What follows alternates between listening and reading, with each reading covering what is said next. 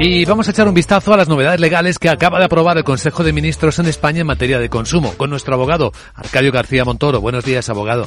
Buenos días, Vicente. ¿De qué hablamos? Pues hablamos de que hay vía libre a ese nuevo Real Decreto que castigará aquellos comportamientos empresariales que perjudiquen los derechos de las personas consumidores. La norma, sin duda, va a protagonizar unos cuantos titulares en el futuro por la cuantía de esas sanciones que permite imponer en esos casos. Bueno, la, la hemos visto venir y llega en un momento ideal desde el punto de vista de protección de operaciones masivas y fuera de establecimientos eh, a distancia, como ocurre con Internet.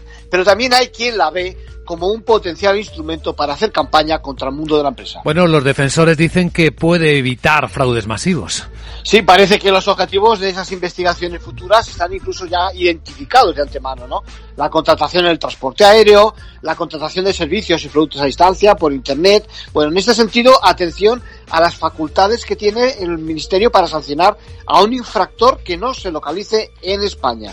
Veremos la respuesta que se asume desde las empresas, desde esas grandes marcas afectadas. Bueno, las facultades del Ministerio de Consumo se ven potenciadas. Otra cosa es que está por ver eh, cuáles son los medios de que vaya a disponer para inspeccionar y para sacar adelante esos expedientes sancionadores que además pueden entrar en colisión con las líneas de trabajo de las respectivas comunidades autónomas. Vicente. En conclusión.